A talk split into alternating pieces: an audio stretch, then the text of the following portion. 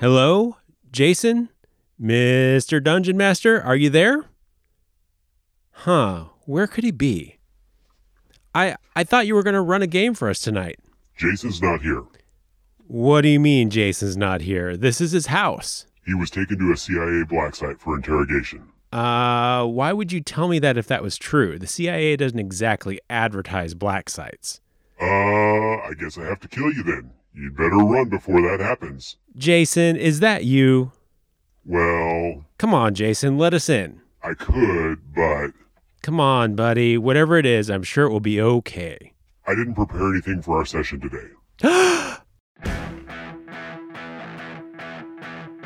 In this episode of Becoming DM, we continue our discussion about running sessions with low or no prep. Let's jump in on the conversation already in progress. Let's move on. We're still talking about those struggle areas and where maybe you should focus, what little prep you might have if you struggle with these areas. Let's talk about if you struggle with monsters. And I think that a big thing here is if you can pre-select a pool of monsters for your game before the game, that will really help. What I like to do in this manner is, I know that the area of the world that they're in, that they will be unlikely to get out of in the next X number of sessions, has these types of monsters. Maybe it's 6, maybe it's 10, but kind of limiting it down, because I don't want to just do way too much for prep, but. Let's say they need six to 10 monsters. I'll go and look through those 6 to 10, and I'll have the stat block somewhere so that when an encounter happens, I can just grab from that 6 to 10, rather than looking at the Monster Manual plus Volo's Guide to Monsters, or the Bestiary plus the Bestiary 2, 3, 4, 5, and just getting overloaded with all of the options there.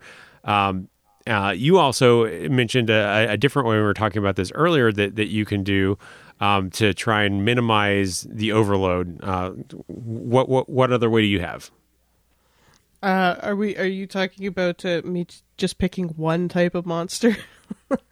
One type of monster, or even just randomly flipping through the book. That can actually be kind of fun and reduces the chances for you to get stressed out. You just flip to a page and let the dice lay as it may be. You can do that. You can get yourself into a pickle with that. I did that once, where it was a randomizer that everybody at the table could see, and I said, "You come across these monsters." It was a silly campaign. You come across these monsters in the woods. They're having a picnic, and then I rolled to see what it was, and it was unicorns. And but they were already engaged in combat. They ended up fighting these unicorns, having a picnic. It got really silly, really fast. It was fun. I didn't need to think a lot of it. It was an experience nobody else is going to have. Nice. Yeah, it's. Yeah. But the other thing that I do like to do is to just pick one type of monster and go crazy with it.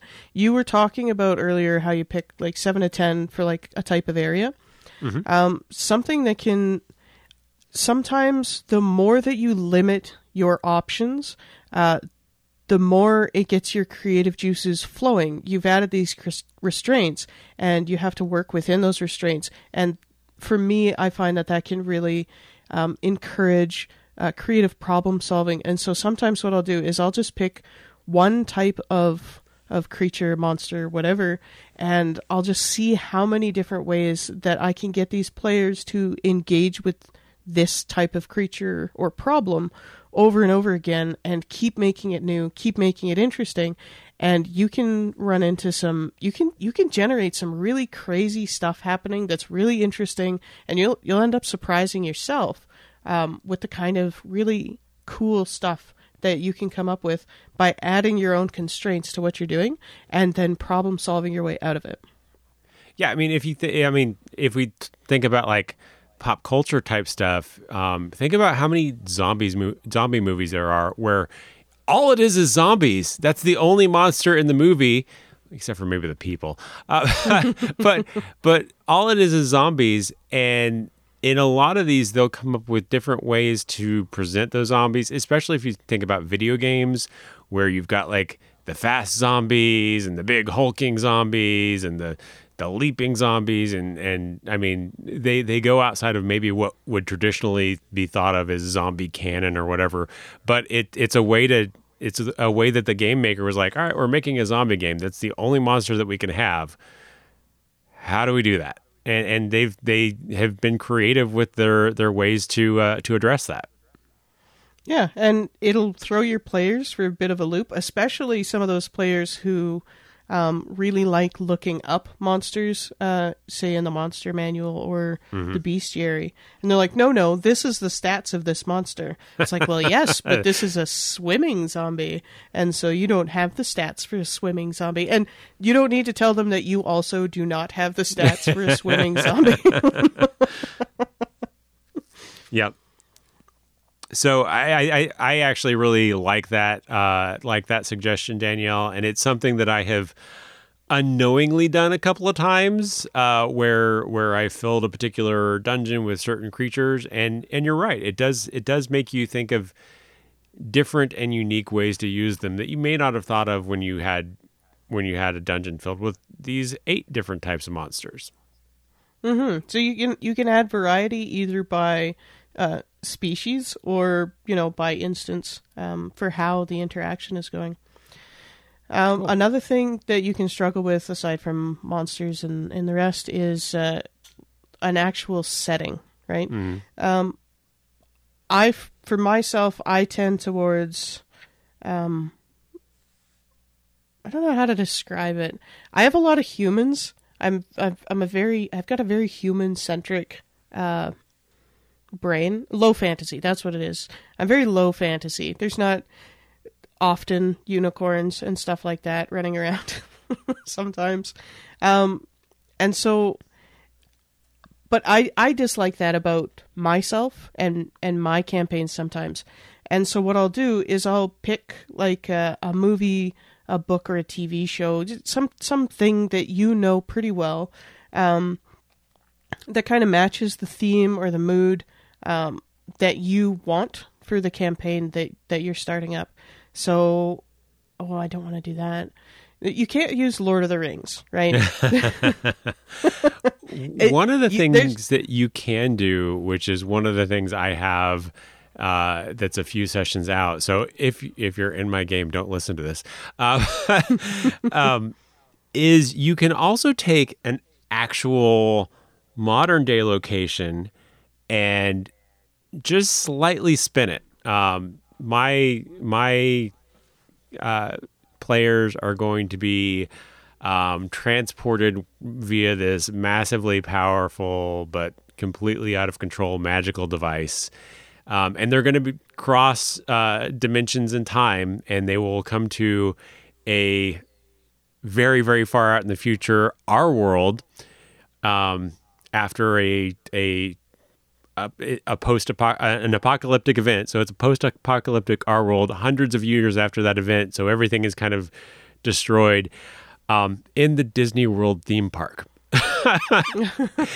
And it's not meant to be a silly, funny thing. There's going to be things that have happened as a result of this, but that gives me a very easy starting point because I can pull up maps for the theme park and see where things are in relation to each other, and be like, oh yeah, that's the kingdom of this versus the kingdom of that, and like each park will be its own little kingdom that are relatively close together, but it gives like an interesting starting point that's all based on something that I don't have to do a whole lot for because it's a real location. I feel like the Simpsons did that once, where a theme park like locked down and then everybody was stuck in there and they broke into tribes.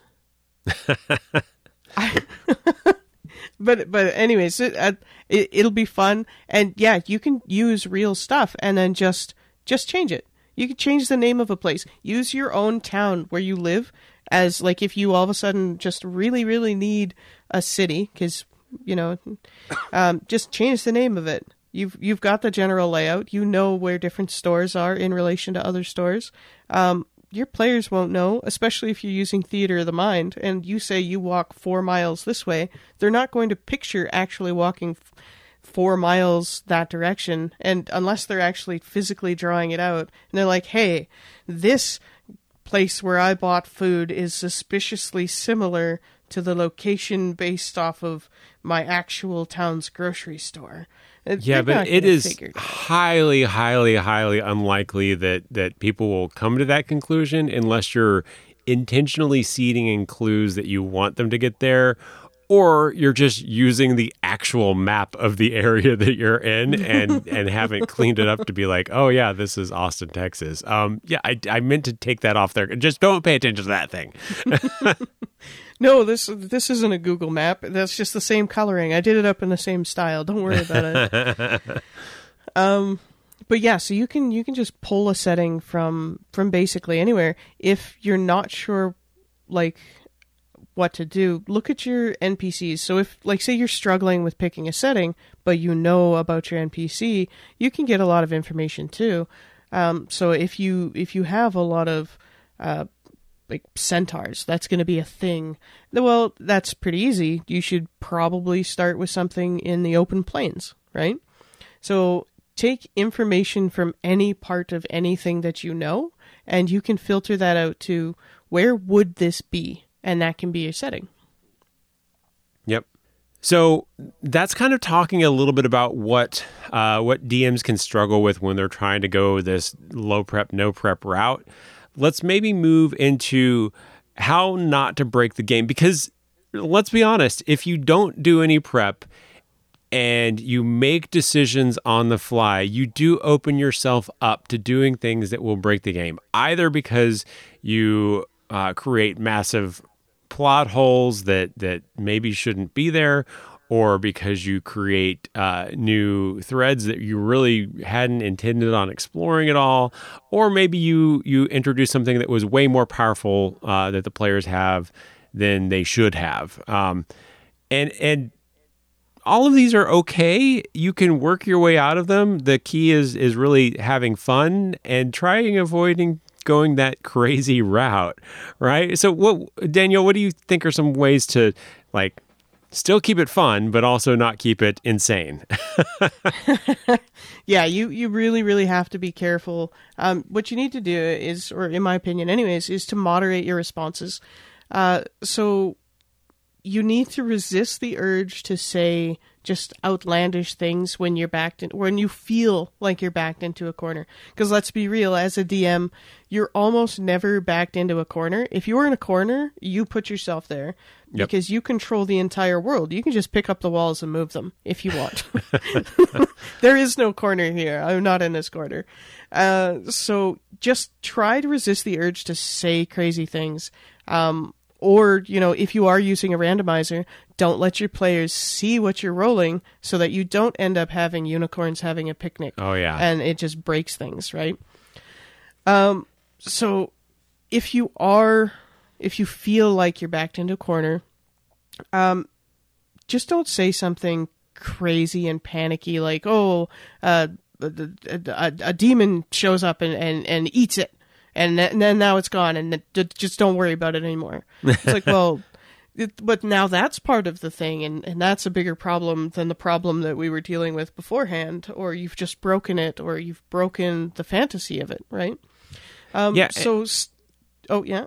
I was going to say, and I think that it's important to keep in mind that just because you feel like you are backed into a corner, maybe, does not mean that that's what the players think has happened, because the players don't know all the things that are swirling around in that DM brain of yours.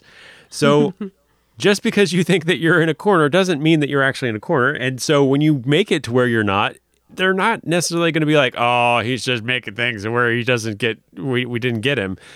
Just keep that in mind, is that even if you think you're in a corner, it doesn't mean that they think you're in a corner. And I think that kind of dovetails into the next point, is you need to remember that not everything that you know, that the PCs don't need to know that, because there's still some mystery around, even if you're not planning it out. there's still some things where they just aren't going to know all of the answers, even if you do know them, right? Yeah, they don't know. And even if they feel like they do know something, you can just say that, like, later on, if that doesn't work, well, somebody lied to them, right? Yeah. Stuff like that. One of my favorite responses, and I think that this drives my players absolutely crazy, is somebody will say something like, well, we know that so-and-so went to the bar last night. And I just respond with, to your knowledge.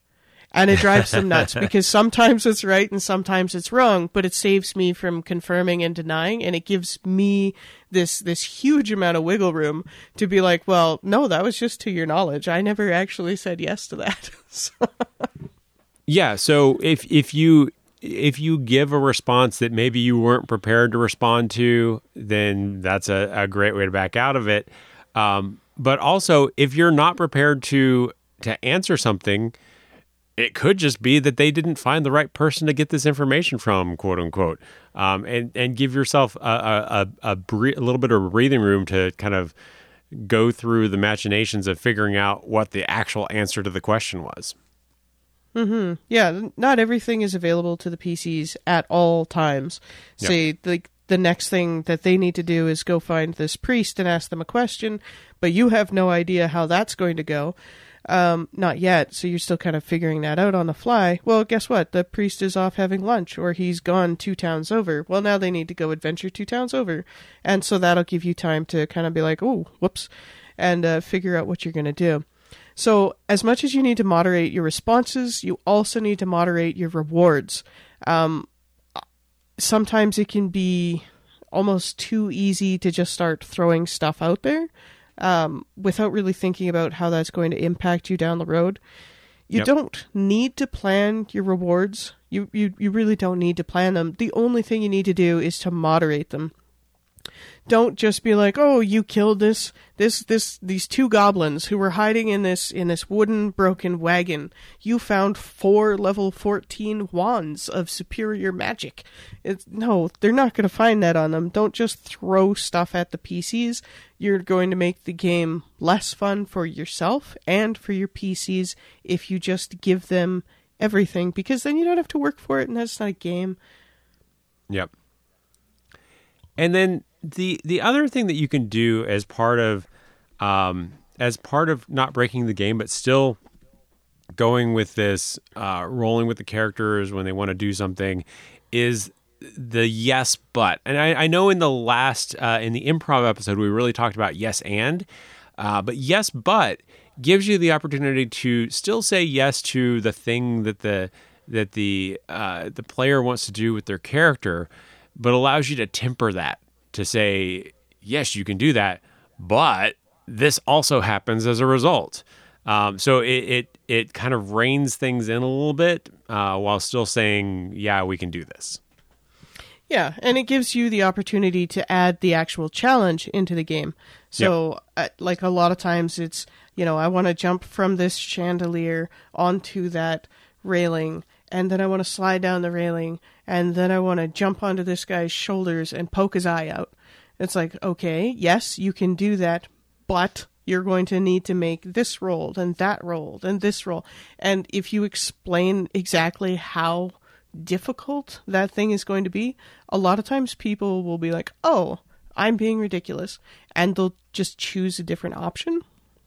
But it still gives them the opportunity to be like, nope, I want to do this and I want to try. And they'll eventually roll really terribly on one of them, or they'll roll miraculously and the whole table will go crazy, because that always happens. Everyone's like, no, this is never going to work. And then it works, and everyone's like, this is why I play D&D. And they love the crazy stuff. Yep. My table does anyways. Yep. So we've been talking about kind of how to prevent yourself from going crazy, but sometimes, let's be honest, crazy happens. So what do you do? And I think that we address this a few different ways. First off, maybe you said something that just doesn't make sense to your story, and we talked about this a little earlier. Don't panic. You can, you can use between sessions to kind of fix it in your brain and then come back and again, maybe they heard something wrong or maybe they were lied to or whatever. There are a lot of different ways that you can deal with this. One of them is just magic, right? Magic is the solve all. It is amazing. It's like it's the best salve for a DM who said something that they shouldn't have said.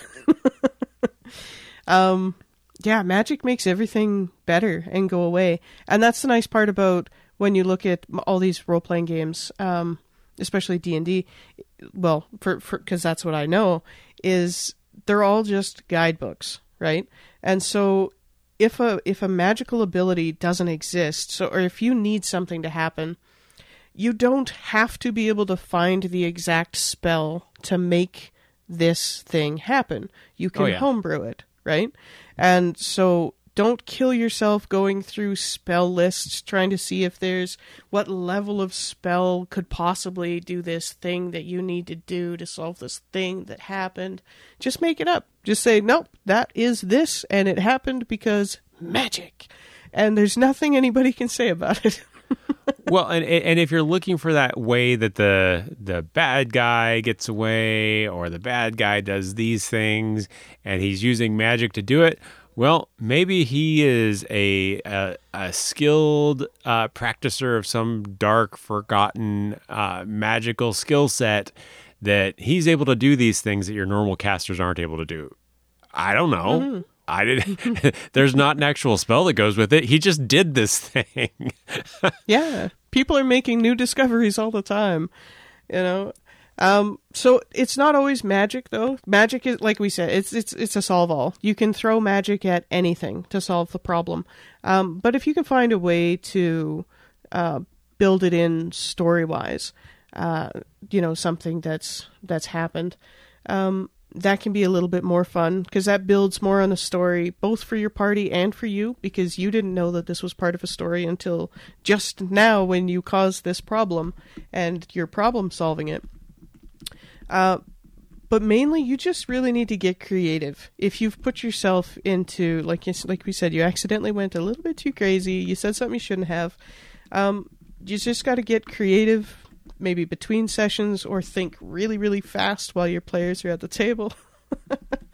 And just get creative to find a solution to the problem. You can always work it into your story, you know, stuff like that. Maybe add a new NPC. So-and-so was actually who did this. They've got a twin. We didn't know.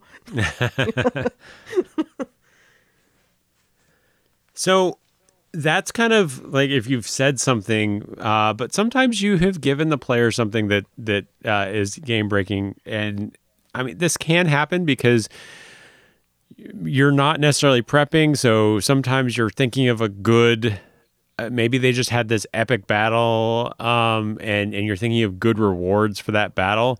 And you give some item that you really didn't look close enough at. And suddenly, all hell is going to break loose.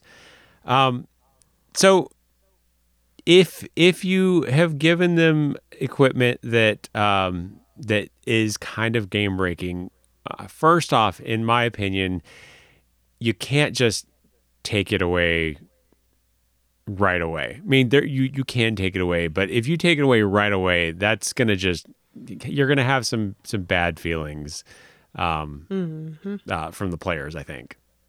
Oh, absolutely. If you would need to take something away from the players, you have to do it creatively. You can't just be like, a goblin snuck into your camp while you were sleeping, and that super powerful thing that was your only reward for this whole big thing you did was stolen and nobody noticed, and it's gone now. Yeah, that hurts as a player, because it removes player agency. Yeah, so what you can do to get it away from your players is you can have it be required to be destroyed to achieve some sort of goal. So say you've given them a wand of something or other. Well, you need this to stop this next thing that's going to happen requires a sacrifice with so much power Oh no, that's almost exactly as much as the wand plus that smoke stick you carry around. And it's sort of not necessarily in line with that, but another way that I have approached it is the thing that they initially thought that they had. Maybe they thought they had this wand of ultimate power. I'm making things up. Maybe they thought they had this magical item that performed at this particular level. And maybe it starts off performing there, but it's actually not that specific item. It presents like that and is slightly magically inferior. And so over time, after X number of hits or however you want to structure that, you can have it slowly get less and less powerful. So the game breakingness is only happening for a certain period of time. And there's a reason for that. It was a fake. It was a fraudulent magic item or whatever. I like that. So they still get the use out of it for a little bit of time. And then once it like peels back, it's still a useful magical item. It's just not like as awesome as they initially thought. Most definitely. No, I love that idea, because then once you've realized your mistake, it's at no point in time too late to just deal with it. You're like, oh no. Usually how I do it is I like to give the PCs opportunities to accidentally cause it to go away of their own volition. Yeah. Most recently, I adopted a party who had, by the previous DM, been given this bag of holding that every time they opened it caused a random magical effect to happen. And it was exhausting. It did all of this horrible stuff all of the time. And so I didn't like it at all, but I'm not just going to take it away from my party. And so actually this last session that I ran in my game, I put a really, really strong, very, very tiny and dangerous creature into the game because they love sticking things in this bag. And they did exactly what I thought they were going to do. They grabbed this horribly dangerous thing and they put it in the bag. Well, it has 10 minutes before it suffocates or whatever to continue attacking and doing damage. And all magical items have hit points and, you know, and so the bag got destroyed, and it's amazing because it's no longer my problem, but it's still their fault. They did it. It was funny, but I didn't take the agency away from the players. The players made a choice to put this super dangerous thing in this bag, which eventually got destroyed, and that's fine. Everybody's cool with it. Yep. Because it was their decision that got it there. If they hadn't chosen to put the thing in there, then that wouldn't have happened. Exactly. And so you give them the tools to hopefully deal with the problem that you're having. And a lot of times, given the right tools, they will. The other part of doing this, though, is if you are doing a campaign with absolutely no prep and you've given them a ridiculous magic item, say it's overpowered or something, if you haven't done any pre-planning, then it almost doesn't matter what you've given them, because you don't have to overhaul your campaign to make it so that this isn't game breaking, right? So your next, nemesis or whatever, it doesn't matter if they just got 200 strength points stronger. Well, your nemesis isn't built yet.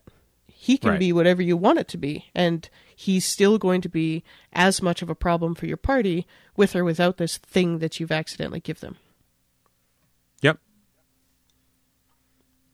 And then, you can also adjust the situations that they're going to be in so that there are things like anti-magic fields, or the enemies have some sort of damage reduction for that specific type of damage that's being dealt by this item, things like that. I personally am a little bit not with the anti-magic fields unless it's just incredibly, incredibly important to the story.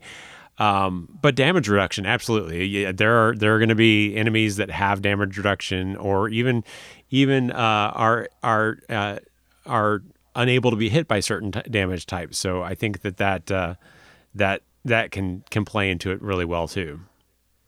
Oh yeah, there's lots of creative ways to work around, and that's the nice part about low to no planning is essentially when you've given this thing, try not to think of it as, oh, I screwed up, oh, I broke it. Think of it as another constraint that you added, and how are you going to creatively solve it? Just like before with the selecting a single monster, this can be the thing that gets the real creative juice flowing, and you'd be amazed at what you might come up with. Yep, and the last thing on those items that may be game breaking, you could also tweak the item so that it is somehow cursed. And when I say cursed, I don't necessarily mean like it's going to be a huge imposition to the players. I would still maybe even make it useful to them, but maybe it has been enchanted by whoever their nemesis is, so that their nemesis can now spy upon them, or it can't attack certain types of things. I mean, everything else is fine, but it can't attack goblins for whatever reason. And depending upon how game breaking it is, that curse could be bigger and more onerous, so that it's still usable, but maybe the players decide, you know what, this isn't really worth it. We're gonna get rid of this and just be done with it.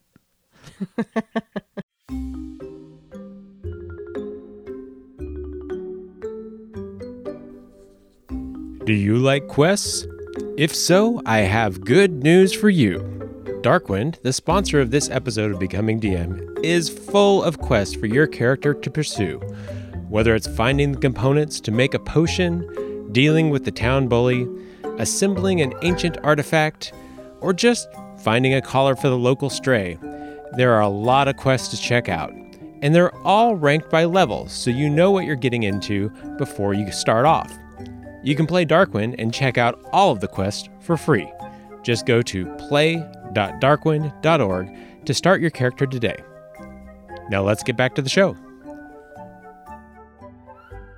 Moving on from what you've done, if like this craziness is, if you want to do the low to no prep campaigns, actually, you know what, this is true to any campaign. Yeah. If you're running a game, is preparing yourself before the session. So this is not necessarily just for low to no prep. This is something that I find as a DM helps always, because whether you're running low to no prep or high prep, you always have to do some level of improv.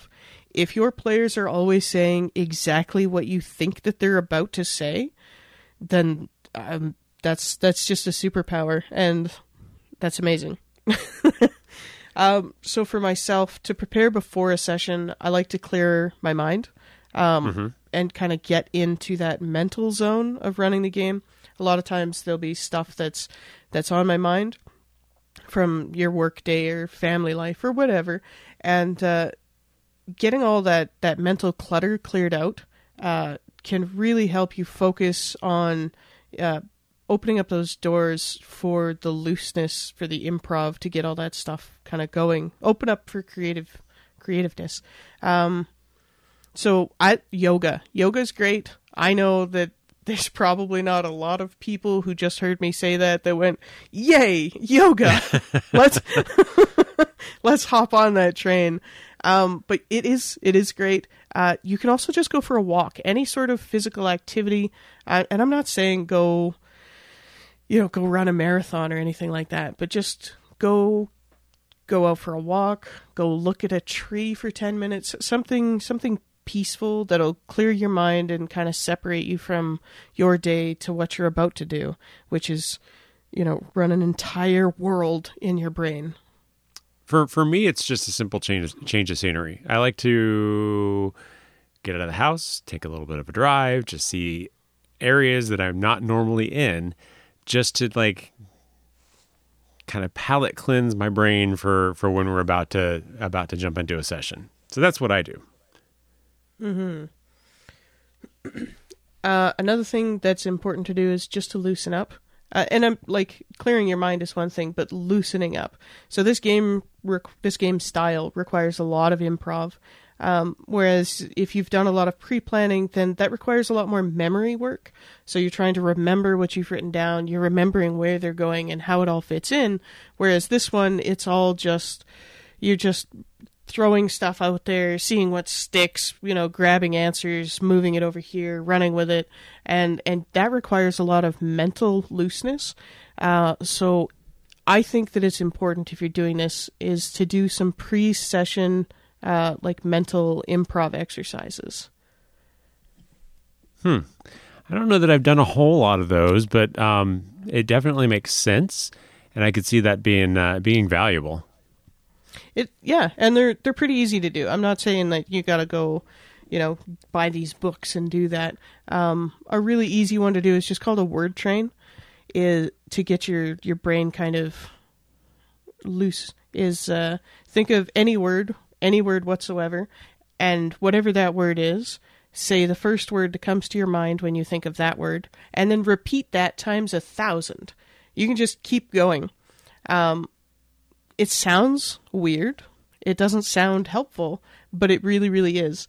So just constantly saying, so if you say apple, then the next word could be eat, the next word could be hungry, the next word could be pizza. It really doesn't matter.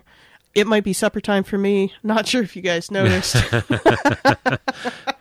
Meanwhile, I'm over here thinking of a train that started with platypus. So, but yeah, so doing a quick little 5 minutes of that, that can, I find, helps so amazingly for just kind of getting your brain in that area of just letting stuff come up and being free to move around. Yep.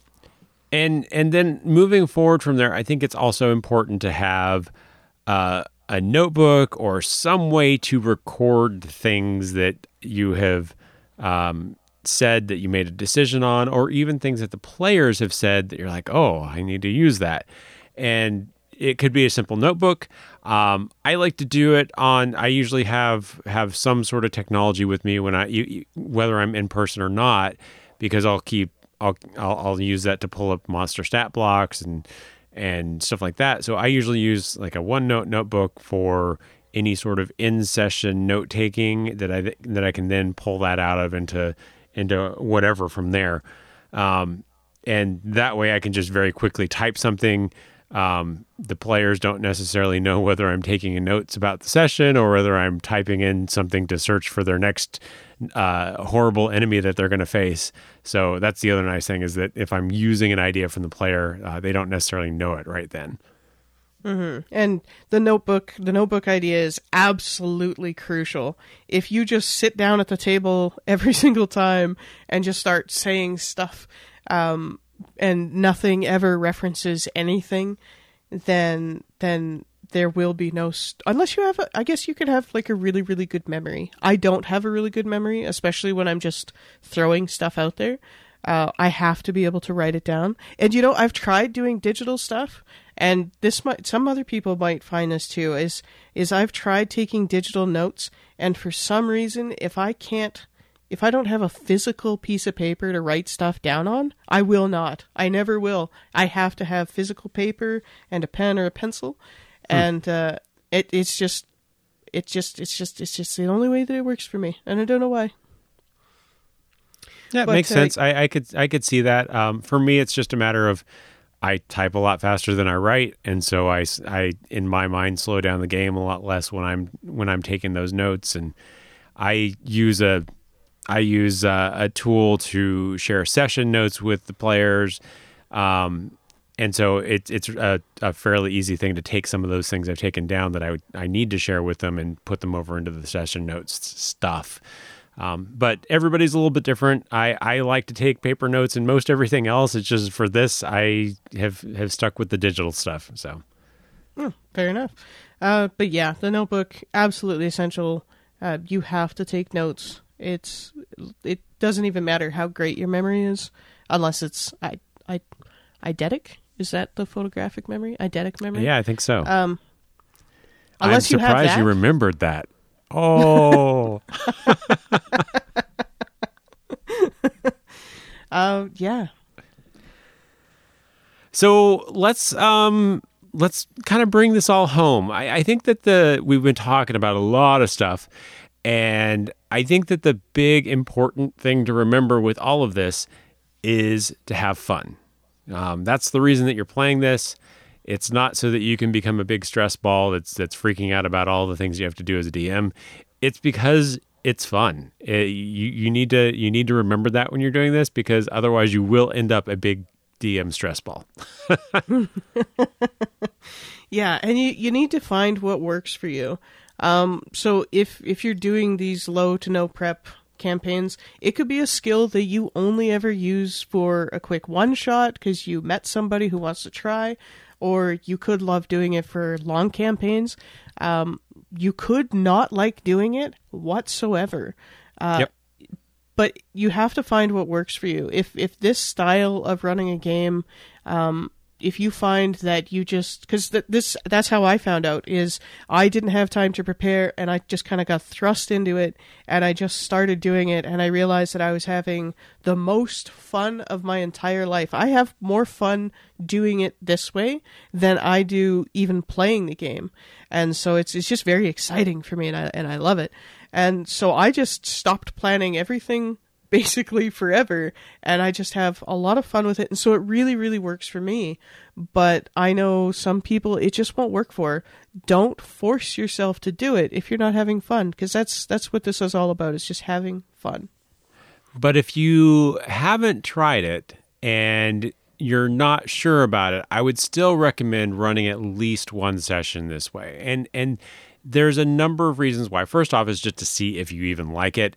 But second off is it is a way to hone some of those DM skills that maybe you haven't had the chance to work on as much. It really is a way to get your improv skills a little bit more on point, because you have to basically improv the entire session rather than having bits and pieces where you're improvising. So it can really be a way for you to flex your DM muscles and learn something new. Mm-hmm. As well as trying running a game in this fashion will really highlight what areas you do have the most trouble with. So if you're constantly doing lots and lots of planning, but then you run a campaign like this and you realize that most of the stuff you're actually really good at just coming up with off the cuff, but you find it impossible to come up with names. I was just going to go with myself there. So I just always have a name list with me. And then I find that it's something that was slowing me down before, but I never really noticed it because I was doing it all on like this backlog thing. And it can really highlight what you need to work on, which is really nice, especially if you can find a fellow DM to practice this kind of stuff with. If you want, not everybody likes to go to Dungeon Master practices on Tuesday nights. But having somebody else that you can just talk with and discuss things with, and then try to do a little bit of improv practice with. If there are areas where you know that you're struggling, they might have areas that they know that they're struggling, and you can help each other. Yep. Yeah, but whatever you do, I think it's just important to kind of roll with things as they come up. Understand that you're not going to be able to necessarily plan every session as fully as you want to. So whether this is a way for you to have sessions where you have no planning, or whether you have sessions that didn't have enough planning in your mind that you're then having to do some improv with, I think there's a lot of valuable skills out there to pick up. Absolutely. So I think that's all we had for this topic. So until next time, stay nerdy, friends.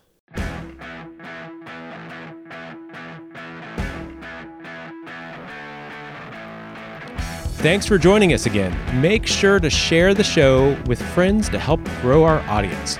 You can find us on Facebook at facebook.com/becomingdm. On Twitter, Instagram, and Pinterest, we are Becoming DM. And our website is becomingdm.com. Becoming DM is produced by John Welsh and Danielle Tremblay.